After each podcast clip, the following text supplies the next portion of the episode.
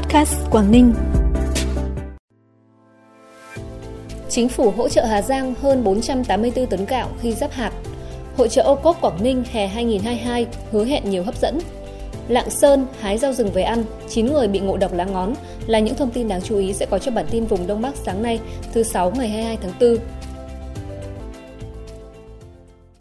Thưa quý vị và các bạn, Phó Thủ tướng Chính phủ Lê Minh Khái vừa ký quyết định số 494 QĐ-TTG chỉ đạo Bộ Tài chính xuất cấp không thu tiền hơn 484 tấn gạo từ nguồn dự trữ quốc gia cho tỉnh Hà Giang để hỗ trợ cho nhân dân trong thời gian giáp hạt đầu năm 2022. Theo đó, Bộ Tài chính, Bộ Lao động Thương binh và Xã hội xử lý cụ thể theo quy định, chịu trách nhiệm về thông tin và số liệu báo cáo, Ủy ban Nhân dân tỉnh Hà Giang chịu trách nhiệm về tính chính xác của số liệu báo cáo và thực hiện hỗ trợ kịp thời, đúng đối tượng định mức theo quy định. Trường hợp sau khi thực hiện nếu vẫn còn khó khăn, Ủy ban nhân dân tỉnh Hà Giang báo cáo Bộ Lao động Thương binh và Xã hội, Bộ Tài chính để trình Thủ tướng Chính phủ xem xét tiếp tục hỗ trợ.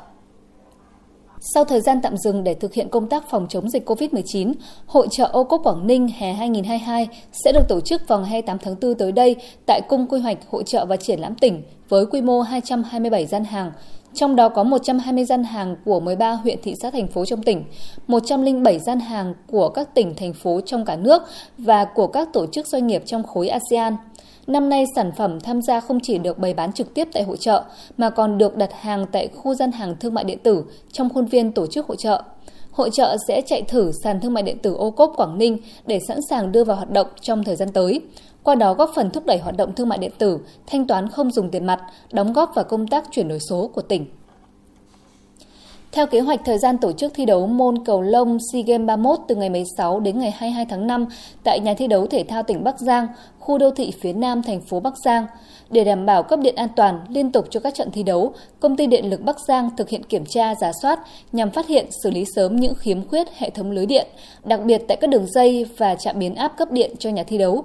Trong thời gian diễn ra các trận đấu, không cắt điện tại đường dây và trạm biến áp cấp điện cho nhà thi đấu. Đồng thời, đơn vị phối hợp chạy thử máy phát điện dự phòng, tăng cường bố trí nhân lực trực vận hành, sửa chữa điện, chuẩn bị đầy đủ vật tư thiết bị và phương tiện, sẵn sàng khắc phục sự cố về điện trong thời gian diễn ra sự kiện. Theo đánh giá của Sở Nông nghiệp và Phát triển Nông thôn tỉnh Tuyên Quang, sản xuất vụ xuân năm nay của tỉnh Tuyên Quang tương đối thuận lợi, nguồn nước tưới ổn định là điều kiện rất thuận lợi cho cây lúa sinh trưởng phát triển. Hiện trà lúa chính vụ đang bước vào giai đoạn đứng cái, bà con nông dân tập trung chăm sóc, phòng trừ sâu bệnh hại để đón đồng lúa, đảm bảo vụ xuân bội thu. Bản tin tiếp tục với những thông tin đáng chú ý khác. Trên cơ sở 16.100 liều vaccine được phân bổ, từ ngày 21 đến ngày 25 tháng 4, tỉnh Phú Thọ triển khai tiêm cho trẻ em từ 5 đến dưới 12 tuổi trên địa bàn, trong đó thực hiện tiêm cho học sinh lớp 6 trước. Ngay trong ngày đầu triển khai tiêm chủng, toàn thành phố Việt Trì có khoảng trên 2.000 học sinh được tiêm. Đối với trẻ đang đi học, thực hiện tiêm tại trường học hoặc điểm tiêm được cơ sở giáo dục lựa chọn phù hợp. Đối với trẻ em không đi học, Ban chỉ đạo phòng chống dịch COVID-19, Ủy ban nhân dân các huyện thị thành phố lựa chọn điểm tiêm chủng cố định hoặc lưu động phù hợp trên địa bàn. Đối với trẻ có bệnh nền hoặc các bất thường với sức khỏe, tiêm tại trung tâm y tế các huyện, thị xã, thành phố và các bệnh viện, cơ sở y tế đảm bảo các điều kiện về y tế. Những trẻ đang điều trị nội trú tại các bệnh viện được lập danh sách tại thời điểm tiêm chủng để tiêm theo quy định của Bộ Y tế.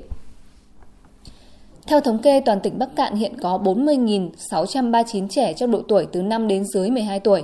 Hiện nay tỉnh Bắc Cạn đã tiếp nhận 8.100 liều vaccine, trong đó 3.300 liều đợt 1 đã được phân bổ cho các huyện thành phố trong tỉnh và phấn đấu tiêm xong trong tháng 4. 4.800 liều đợt 2 phấn đấu tiêm xong trước ngày 10 tháng 5. Theo thông báo số 2267 của Bộ Nông nghiệp và Phát triển Nông thôn về kết quả xếp hạng các địa phương triển khai công tác quản lý an toàn thực phẩm, nông lâm thủy sản năm 2021, tỉnh Thái Nguyên đạt 81,5 điểm, bằng điểm với các tỉnh Bà Rịa Vũng Tàu và Bình Định, xếp thứ 29 trên 63 tỉnh thành phố về chỉ số, thuộc nhóm địa phương triển khai tốt. So với năm 2020, Thái Nguyên tăng 1,5 điểm nhưng vị trí giảm 8 bậc. Tỉnh vẫn thuộc nhóm các địa phương triển khai tốt công tác quản lý an toàn thực phẩm nông lâm thủy sản. Năm 2021, Cần Thơ xếp vị trí số 1 trong nhóm các tỉnh thành phố thuộc nhóm triển khai tốt trong quản lý an toàn thực phẩm nông lâm thủy sản với 94 điểm. Tiếp theo là Hòa Bình và Bạc Liêu cùng đạt 92,5 điểm. Các bác sĩ Bệnh viện Đa khoa tỉnh Lạng Sơn vừa tiếp nhận và cứu chữa kịp thời 9 bệnh nhân bị ngộ độc lá ngón. Nhóm người quê ở Nghệ An đang làm việc cho một công ty tại xã Yên Trạch, huyện Cao Lộc, tỉnh Lạng Sơn. Thấy gần nơi làm việc mọc nhiều loại rau rừng nên đã hái về xào ăn. Sau khi ăn bữa trưa khoảng 30 phút, cả 9 người đều bị đau đầu chóng mặt nên đã được đưa đến bệnh viện cấp cứu. Sau khi rửa dạ dày, xử lý độc tố bằng than hoạt tính và truyền dịch, sức khỏe của các bệnh nhân tạm thời ổn định. Tuy nhiên do chất độc trong lá ngón hấp thụ nhanh qua đường tiêu hóa và có thể ảnh hưởng đến thần kinh, gan, thận, nên các bác sĩ vẫn tiếp tục theo dõi chặt chẽ sức khỏe của những bệnh nhân này. Khép lại bản tin như thường lệ là thông tin thời tiết. Trung tâm Dự báo Khí tượng Thủy văn Quốc gia cho biết, ngày thứ Sáu hôm nay, khu vực phía Đông Bắc Bộ sẽ mưa vài nơi, trưa chiều giảm mây trời nắng. Riêng khu vực vùng núi có mưa rải rác, gió đông đến đông nam cấp 2, cấp 3, đêm và sáng sớm trời lạnh, nhiệt độ thấp nhất từ 20 đến 23 độ, vùng núi có nơi dưới 20 độ, nhiệt độ cao nhất từ 27 đến 30 độ. Trân trọng cảm ơn quý vị và các bạn đã dành thời gian cho bản tin. Xin kính chào và hẹn gặp lại.